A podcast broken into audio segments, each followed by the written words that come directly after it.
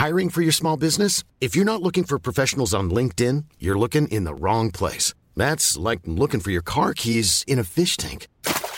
LinkedIn helps you hire professionals you can't find anywhere else, even those who aren't actively searching for a new job but might be open to the perfect role. In a given month, over 70% of LinkedIn users don't even visit other leading job sites. So start looking in the right place. With LinkedIn, you can hire professionals like a professional. Post your free job on linkedin.com slash people today. Felicitations, I'm Nate Lanxon, and this Tech's Message was sent on the 18th of January, 2015. We're peering inside the kimono of news first with Top of the Pods to discover the top 10 technology stories scrolled across our information geisha affecting you and the UK this week.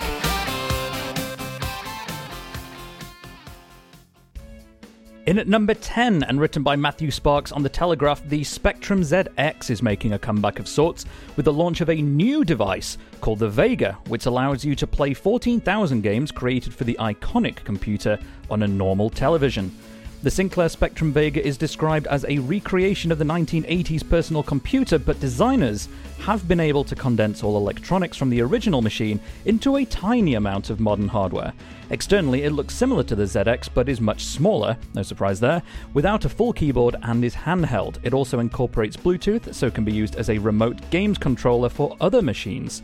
It's been created by Luton based company Retro Computers, which Sir Clive Sinclair, the designer of the ZX, is a shareholder in. At number 9, and written by James Temperton on Wired.co.uk, the head of Vodafone in the UK has said that reliability, not speed, is the most important issue for 4G networks. Jeroen Hoencamp claimed that high speed data on mobile only gets you so far, and that most people didn't even know what 4G was. In a thinly veiled slight at rival network EE, Hoencamp also said that the best 4G network for customers wasn't about who's got the most coverage. Vodafone's fledgling network currently covers 50% of the UK, with EE claiming over 80%. He continues, It's more about having the strongest signal. We'd love to expand the network faster, but it's about doing it right the first time. I'd rather do it at the pace we're doing it and get it right, rather than go faster and build a thin and flimsy network, he said. Fighting words. At number 8 by Keith Stuart on The Guardian, a useful roundup of the top games from 2014. The best selling games of 2014 were revealed in the UK and US, and no one's really surprised that brands like Grand Theft Auto 5, Call of Duty Advanced Warfare, and FIFA 15 dominated the year in the charts.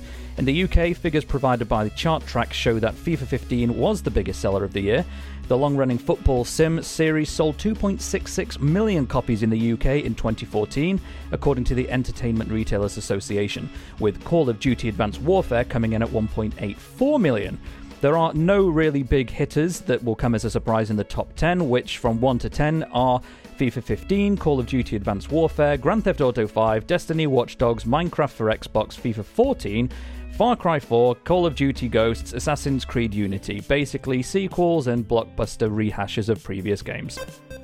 In at number 7 by a nameless writer on the BBC, Google is ending sales of its glass eyewear. The company insists it's still committed to launching the smart glasses as a consumer product, but will stop producing glass in its present form.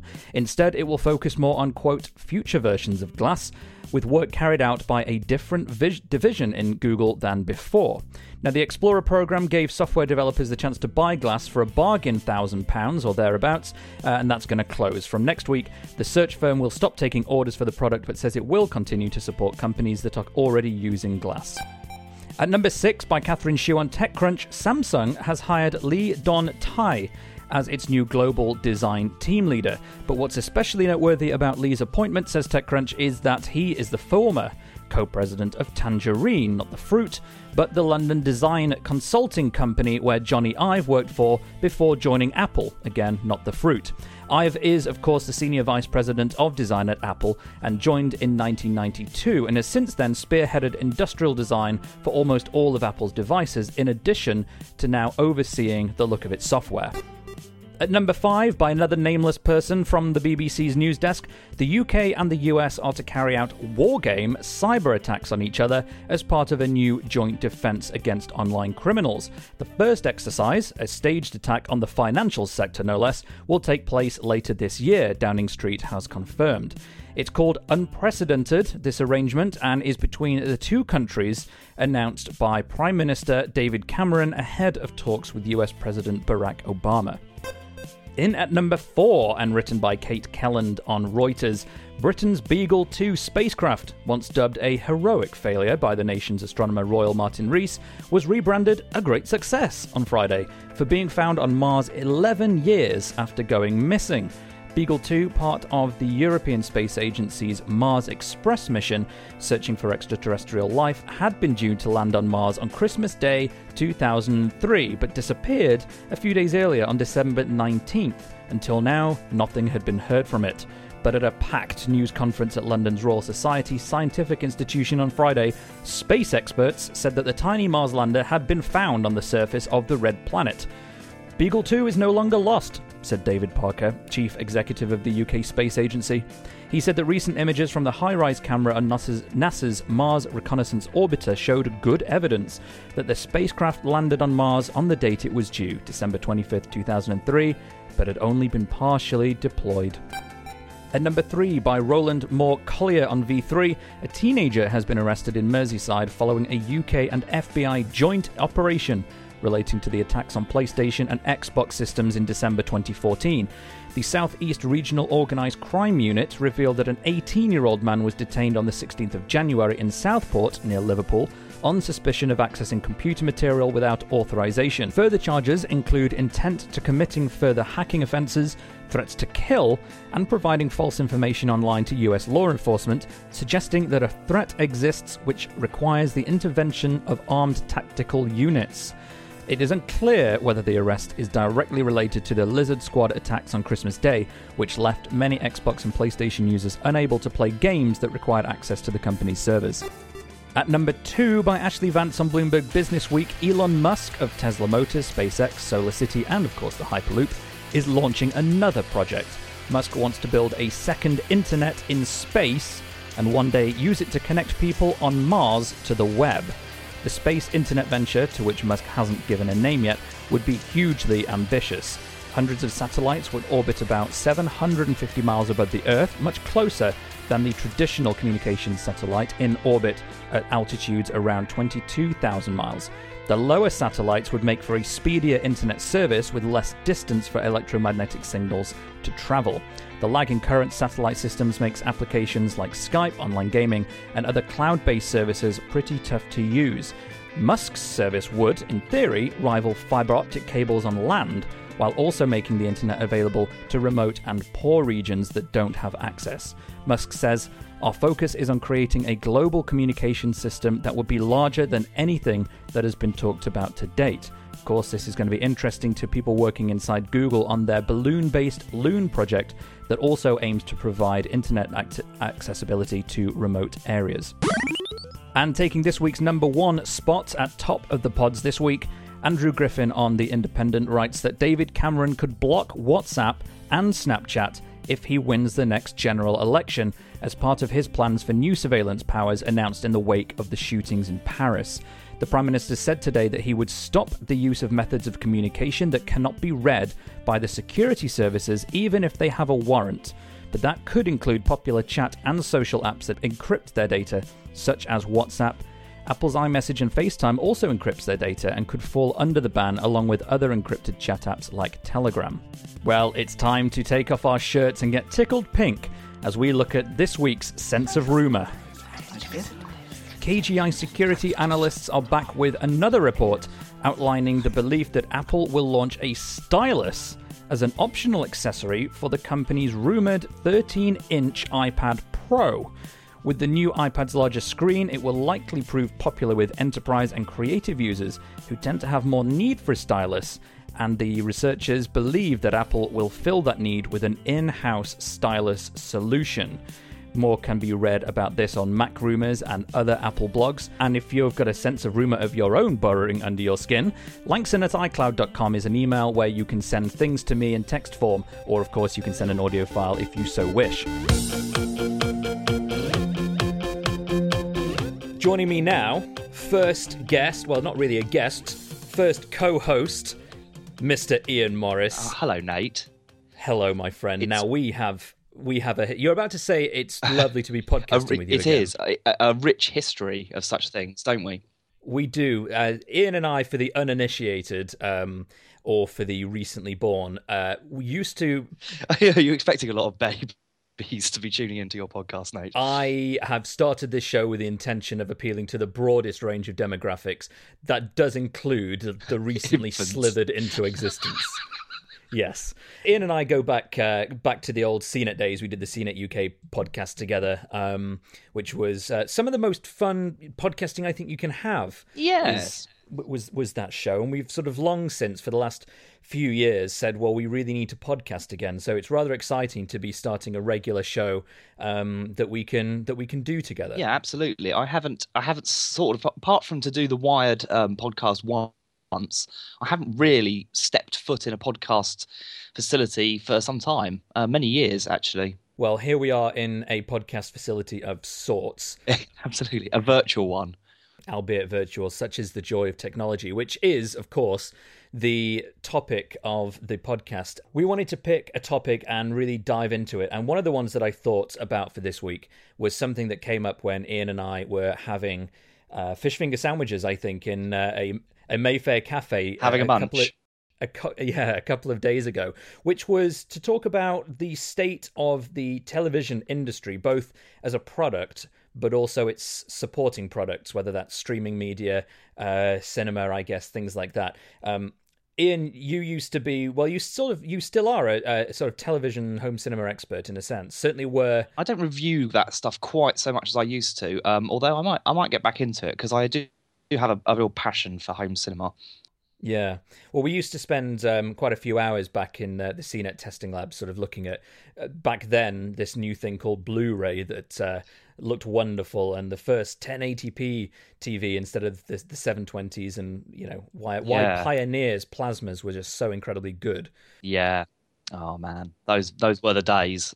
Yes. Well, you were at CES Yes, and I was. I believe you have gone eyeballs on with these quantum dot devices from yes. Samsung. Um, so, do you want to give it a bit of background? What is quantum well, dot? yeah. So, so um, quantum dot's been around for a while. Um, in fact, notably, uh, Amazon uses quantum dots on its uh, Kindle Fire tablets. Sony's had it for a while under a, a brand called Triluminos. Uh, and now um, LG has um, has done the same thing and, and has gone with the name Quantum Dots. Uh, which is Samsung, it, I think you mean. It, no, um, Samsung's calling it uh, SUHD, I believe. oh, I see. Yes. Yes, and so it is. Well, okay, so they won't obviously say that they're, they're staying away from the whole quantum dot naming thing. Um, so they won't actually admit that it is, but we believe that it is. Um, and uh, but LG has gone with the more honest naming of uh, you know as as quantum dot um, now, I, have spoken to people from Samsung and I've spoken to people from Sony, and, and both of them are sort of like, why are they? Why why is our technology, which has you know been around, particularly in Sony's case, why is our technology, which has been around longer, um, n- not got any of this marketing traction that the quantum dot seems to have done? And I said, well, because quantum dot's been used before amazon did it you know people kind of like the name. Even though it isn't really quantum anything at all it kind of has that exciting sound that gives people a brand. Um, and unfortunately if everyone's naming their thing different things then you don't get that do you? Um, so that's that's that's it in a nutshell. Um, you're going to ask me to explain what it is, aren't you? And I'm going to come unstuck gloriously. Not necessarily. I was actually um, going to go with sort of suggesting why such a thing exists at all. I mean, essentially, from my understanding of uh, uh of what came out of CES, is that this is sort of a way of extending the lifespan of LCD, possibly because it's not possible to produce enough OLED panels, like the ones that are being used by Sony uh, in particular and LG. And this is kind of a, a way of saying, well, um, you can't either afford the OLED version or we can't make enough to sell them in enough volume to make them cheaper for you. So we're going to sort of take the long established technology of LCD and sort of add uh, effectively an additional element to each one of the the liquid crystals themselves to sort of give each of those little pixels a bit more depth, a bit more clarity, and and then package that as a new product that'll kind of become the stopgap between you having an old LCD and the future OLEDs that don't yet exist. That's Absolutely. my current understanding of what this is. You've you've nailed it. Essentially, yes. OLEDs are impossible to produce in volume. Apparently, uh, only LG is managing it. Um, so you can buy an OLED, and it probably will be an, an, an LG if you're going to do that. Um, but again, and they're they're still they're pretty expensive, but um, but obviously that technology is still unproven. Um, as good as they might look on first glance, it's uh, yet to be seen how they'll age and you know what exactly the future holds. But I think there's still a general pretty you know excitement about OLED. And you're right, um, it's all about giving LCD a bit more contrast, um, which has always been its weak spot really uh, and quantum dots do that. I remember um, you always raved about, um, I think particularly the Pioneers and the Panasonic plasmas um, o- over the last few years, and I know that it was a something of a shame when they stopped producing those because the, the the black levels and the detail that they had, they they were more than just a marketing gimmick. I mean, I always thought plasma sounded better, but you only had to look at a plasma TV displaying a Blu-ray, and you were there, there was no there was no doubt in anybody's minds that this was an exciting technology that you wanted in your home. The problem that I see now, just to move things forward a little bit, is that we're sort of in this kind of um, era where 3D, while still technically on sale, has sort of all but been declared a failure. It's, As it's of dead. course we have been saying for many since it launched. Since it launched, that that people don't really want this, and the the applications for which it is really useful. And I have to say, despite not being a sports fan or a football fan in any uh, at all, the only time I've genuinely thought 3D added something was when I watched a football game in 3D mm. because I just found this small amount of depth that it gave to the pitch, where the players were, and the position of the ball. Um, and uh, just really did mean something. Not obviously enough for me to buy one because I'm not in the least bit interested in watching football generally, but it did amaze me that that was one of the things, and that is something you do see advertised at least in pubs. You know, Sky Sports 3D here and all this sort of thing. So I suspect it's not going anywhere. I, just don't think there's any sort of real excitement about it anymore. I think um, because it's it doesn't cost anything to build that technology into TVs, it's just going to be there, um, and and we won't use it, but that's fine. We won't, but I but it does require glasses still. It does, and I still haven't yet seen a convincing glasses free 3D. The only one that's truly mainstream at this point is the 3DS, the Nintendo. Yeah. Um, and even there, while it is technically a mainstream product, I think I think it can be said that the 3DS is very very successful, probably the most successful 3D product, um, the, uh, you know, consumer product at the moment. It's um, it, it's going nowhere for TV. So we're talking about 4K now, and 4K does look great. Yeah yeah, 4K is genuinely exciting. I mean, it, it's a boost and, and resolution something that gives you a very noticeable improvement, especially on bigger screens. So, you know, a few years ago, and I've I've, I've talked to Samsung about this. Um, I, I have I have semi regular chats with their uh, UK president uh, Andy Griffiths. He's a really nice guy and very interesting to talk to. And he he was telling me that you know a few years ago the average size was 37 inch, and and now they're just shifting phenomenal numbers of 50 and 60 inch screens. Uh, because people have just realised that even though you think you might not have room for one, actually you probably do and there's no reason not to have a big screen even if you sit close to it it's still especially with 4k you're still getting a really nice picture. Yeah, definitely. And you know, with the 4K as well, it, it, it seems to me to allow greater levels of creativity when it's on the PC side. I've at the moment got a, a 4K monitor um, that I've been using to test a, a very high-end gaming system, and that's that's fantastic. But the the advantage to creating content in 4K means you can crop into the picture a lot more, which gives you much more control over framing and and this sort of stuff, which which which could serve a benefit. The the problem is in the UK at the moment, 4K TVs are still extremely expensive, and B, some of the the the, the best, easiest, and most affordable way to get 4K content, ironically, is to make it yourself. yes. I mean, there isn't a lot of 4K content. No, I mean, not not many people are shooting it. It's, I suppose, really 4K is going to be an interesting one because it's not um, one of the things about film is it's possible to do a scan of film at 4K, and it's probably possible to do a scan of film at 8K, but I think you're going to start to see diminishing returns on it. So, really, until we've got you know uh, video camera, you know uh, CMOS sensors that are shooting at 8K, um, I think that we've probably reached the the sort of limit of what film can deliver in resolution terms. I, I might be wrong about that because there's always been a bit you know people have always said that film is kind of because it's an analog medium you can probably always get more detail out of it. Um, but you know I, I'm, 4k is genuinely exciting and no you know you can make it on your phone now and that's pretty impressive isn't it? Yeah I, but, so, that's, but that's funny that you say that that to hear film talked about as a as a technology uh, that is close to reaching its peak of usefulness as far as advancing picture quality goes is amazing because film has always been this this gift that keeps on giving. You know the only reason that we can have you know the blu-ray versions of films made in 1960 is because film is there and lets us do this. But i mean i've got 8k on my list of things to raise as an issue because i've seen an 8k um television. It was made by Sharp, I think. I saw it for the first time about three years ago, and it was on display at either CES or IFA, I think. And um, it was just kind of one of the Japanese NHK programs they'd recorded you know, steam trains pulling out of a station, all the, the stock footage that generally at these trade shows burns everybody's retina, um, you know, from their from their uh, ballish, terrible, uh, terrible tests housing. of uh, TVs, really, because they're very unchallenging material. But yeah, and and I was asking one of the demo people at the, at the time, kind of, what's the market for this, and you know, do we really need this? I'm, I'm currently writing about why people shouldn't buy 3D and that 4K is probably the next thing in tech, and and they were saying like this is not technology where you know that's going to be in people's homes. It just isn't. Not like this. They were talking about it being for either corporate usage or for outdoor events. Basically, in other words, uh, content that is being that is bespoke almost to those screens, uh, to the places the screens are going to be used. So you're not necessarily they're not necessarily building these 8K screens for people to watch films in 8K. They're building them so that people or filmmakers or something can say, well, I know that I'm going to screen this in 8K, or I know that I'm going to have a, a, a, an event at which 8K could be shown, so I'm going to make content specifically for it.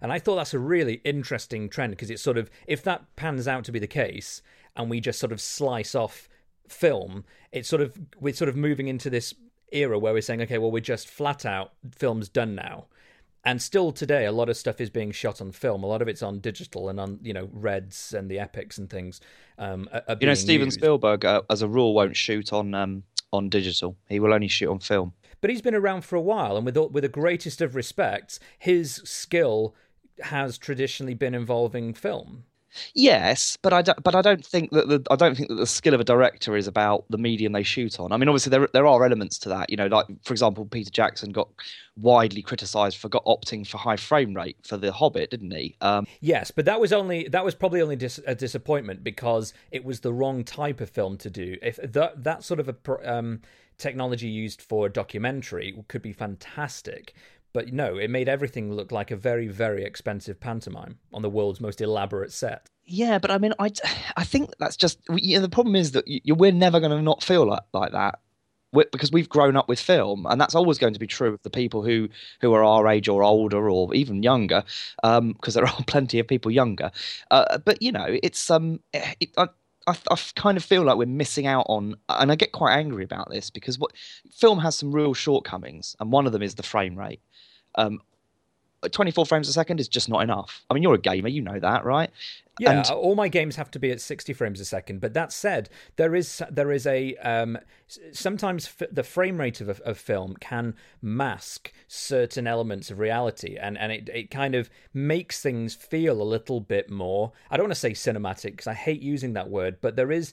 It's sort of like if you shoot a home video on a phone or on a home camera. Generally speaking, the default is 30 frames a second. It gives everything that very home video, British sitcom type quality.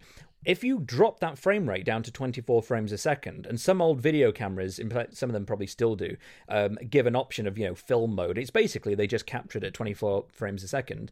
Suddenly, your own home video feels more cinematic and theatrical and that can be quite interesting as a creative choice. And by the way, what I wanted to say about the directors, not so much that they can't adapt to digital, it's more that they may have a signature look or a style to their film that they just want to continue making. Sure. Like some directors continued to make in black and white for a long time. Or Stanley Kubrick, I think, was the last director to make a film in the four three aspect ratio. Ah, oh, Stanley Kubrick's an interesting one with four three. He never he never wanted his films to be shown on TV widescreen, but that was back when we didn't really have a lot of widescreen TVs, and he he, uh, that carried over a little bit. I remember I remember just around the time he died, I think there were a lot of um, a lot of his films were, were, released on DVD, but they were four three because that was the stipulation of his all of his dealings with the film studios was that anything homes cinema related had to be four three. And I think eventually once once he was dead, I think they were able to rescind that, and they and they have now put out the the widescreen ones. But his his argument was always that if it unless it was displayed on a widescreen television, you know, or a, something like a cinema screen, then he wanted it to go back to being the four three matte, which is how he shot them. He shot them to be matte ready, so there's more height. Um, and you know that was that was his thing, and I was always very disappointed because um, Eyes Wide Shut is a film I always quite enjoyed. Um, it's a it's a bit of a strange film, but it's um, it, it's it, it's rescued by the fact that Stanley, Stanley Kubrick is just amazing, um, and um, and I always wanted to have that in widescreen because it's got some beautiful shots in it that I think really work better in widescreen. You couldn't own it. Just to sort of um, summarize, really, this year I wanted to sort of try and answer a answer a question and, and give people something to, to take away. I mean, this year is this the year a, is this the year 3D is officially dead? I think it's been dead for ages, mate. To be well, totally I was gonna, I was gonna add a caveat to that, which was, or was that 2014? Um, which I'm guessing is the answer. We don't have to answer these sequentially. You know, by all means, I can get to the end of the list. We can come back. It is an open format, my friend, open format. Uh, but B, will 4K, uh, which currently feels held back by price, but also by the lack of distribution, um, will it get better distribution? Do you think in the UK and in and in Europe? Um, and um, I probably had a third one, but it slipped my mind. So let's just focus on B. Will 4K, do you think in the UK we're going to get any sort of robust 4K delivery mechanism that'll enable 4K to become more mainstream? I do. I think um, I I have a feeling um, it, it's a difficult one to answer. We won't get it on Freeview. Um, not now, probably uh, to be honest, probably not ever. I don't think Freeview is the really the right medium for 4K. Um, I have a feeling that Sky will launch a product this year of, with which is 4K for sport. Um, they've done testing already. It's technically possible. It's not particularly difficult on satellite. There's plenty of bandwidth. Sky hasn't really re- released an exciting new box for a long time, and it's going to want to. It, it, will certainly help with customer churn. It will help with getting more people onto the platform as customers. So I have a feeling that Sky will be pushing it this year. Um, Netflix, Amazon Prime Instant Video, whatever the hell it's called this week, um, all are going to be offering increasing amounts of 4K, and they're all shoot. You know, Netflix shoots all of its own original series. It does it does two things that I think are really interesting, and I wrote about this uh, in a Forbes column. Um, they write um, they they shoot in 4K usually with red cameras, I believe. They also also shoot in a two to one aspect ratio which is how they're also shooting the new Jurassic Park film. Uh, so it, the idea of that is it's a, it's a really nice middle point. It's the cinemas and it's good for home display. It, it you don't it, neither is a massive compromise, unlike 185 to 1 which isn't great on cinema screens and 2.35 to 1 which isn't great on home home TVs because it obviously you get huge black bars on the top and bottom. Um, but I I would respectfully suggest that there might be another technology coming this year that might be more significant. Ooh, this is breaking. Well, it's not breaking news probably, but breaking opinion. Well, yeah, absolutely. Because because so LG announced at CES during their press conference that they were doing um, they were they were collaborating with Netflix, and the idea behind that was that they wanted to start releasing um, HDR um, footage, you know, uh, shows in HDR. So high dynamic range uh, for those who, who, don't know what the the three letters mean. Um, but high dynamic range has been around for ages in photography. Obviously, it, it, it, it, done well, it can give you a lot of detail in both dark and light areas. Done badly, it looks like a joke picture. Um, I mean, we've all seen HDR shots that have been completely overblown, and you know, it's an aesthetic thing, and some people like doing it.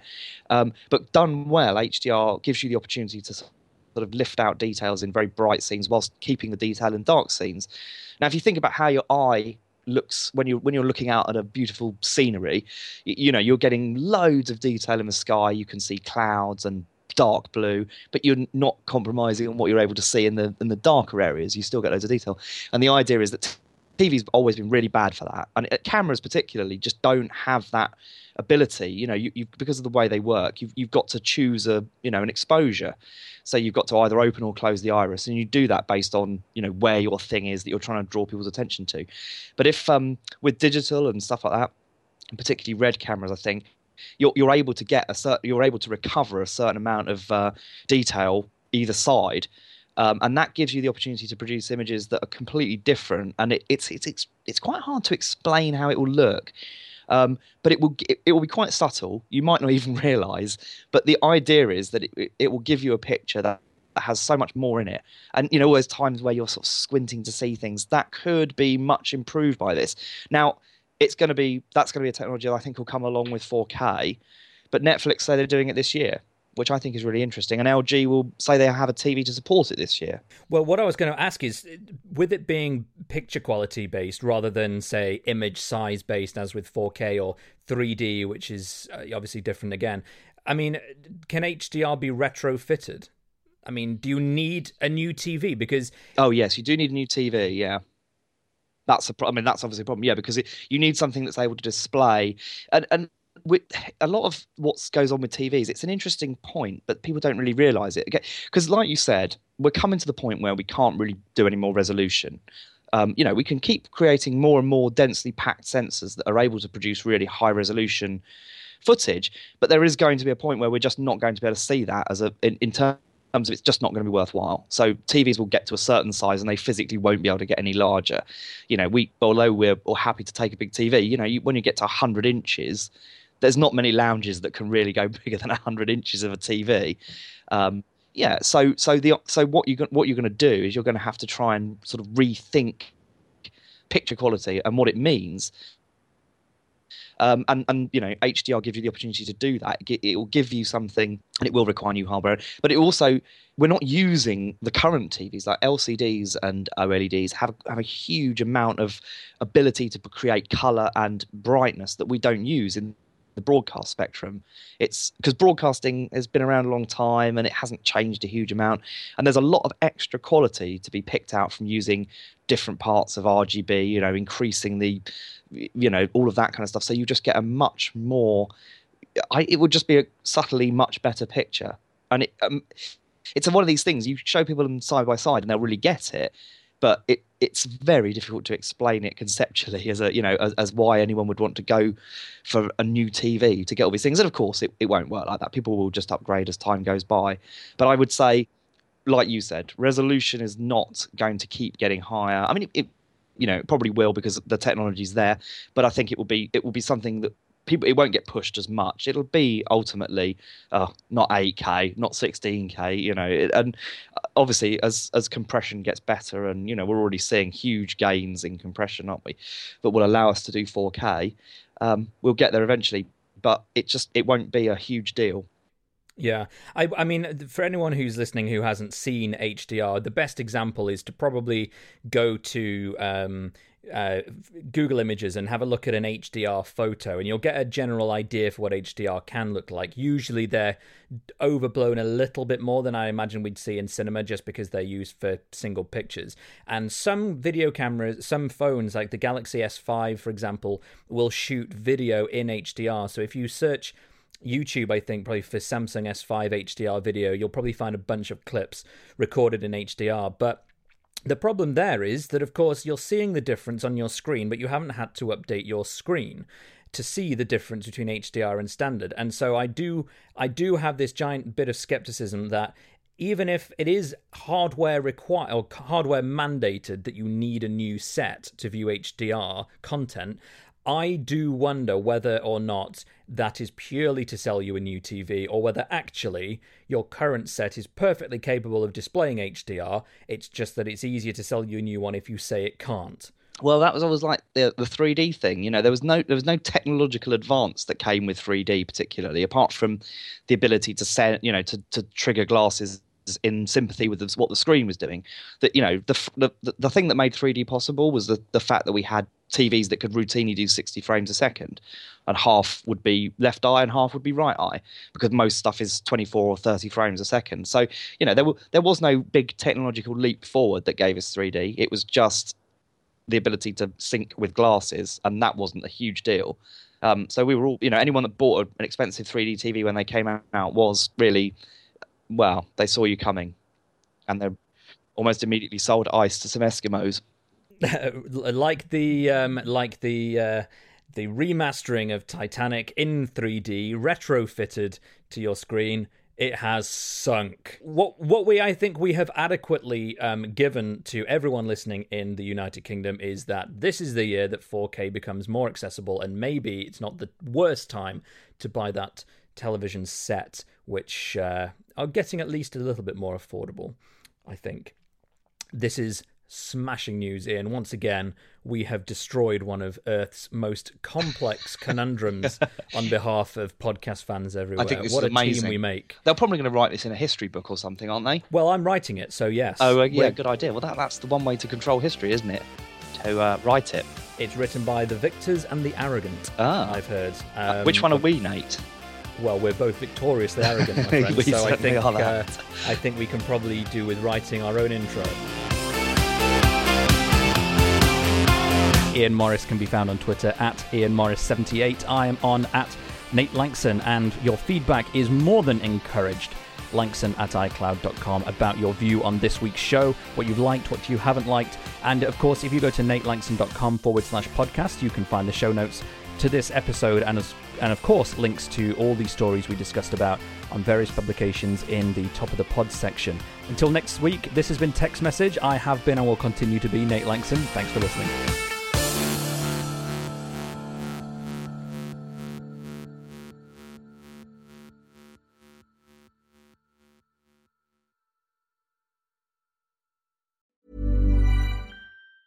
Planning for your next trip? Elevate your travel style with Quince. Quince has all the jet setting essentials you'll want for your next getaway, like European linen, premium luggage options, buttery soft Italian leather bags, and so much more. And is all priced at 50 to 80% less than similar brands. Plus, Quince only works with factories that use safe and ethical manufacturing practices. Pack your bags with high-quality essentials you'll be wearing for vacations to come with Quince. Go to quince.com slash pack for free shipping and 365-day returns.